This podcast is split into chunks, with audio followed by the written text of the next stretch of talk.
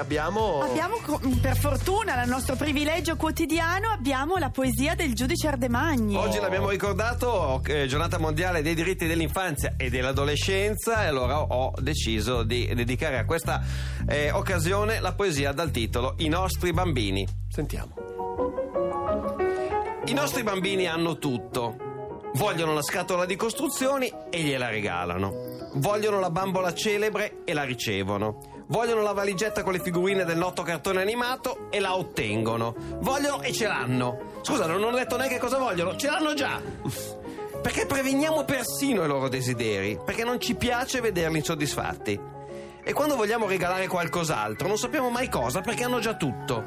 Anche con la crisi, magari rinunciamo a qualcosa per noi, una fetta di mortadella in meno la sera a cena, ma i nostri bambini devono avere tutto.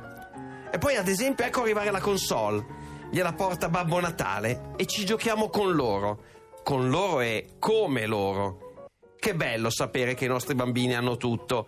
Forse però a loro qualcosa manca davvero, tipo qualcuno che non giochi come loro, qualcuno che non rubi la loro parte da bambino, qualcuno che non dia loro tutto e che sappia di- dire le parole che servono, tipo ogni tanto no, Eh. e fare le cose che servono. Ecco, quello manca loro davvero. Poi per il resto hanno già tutto.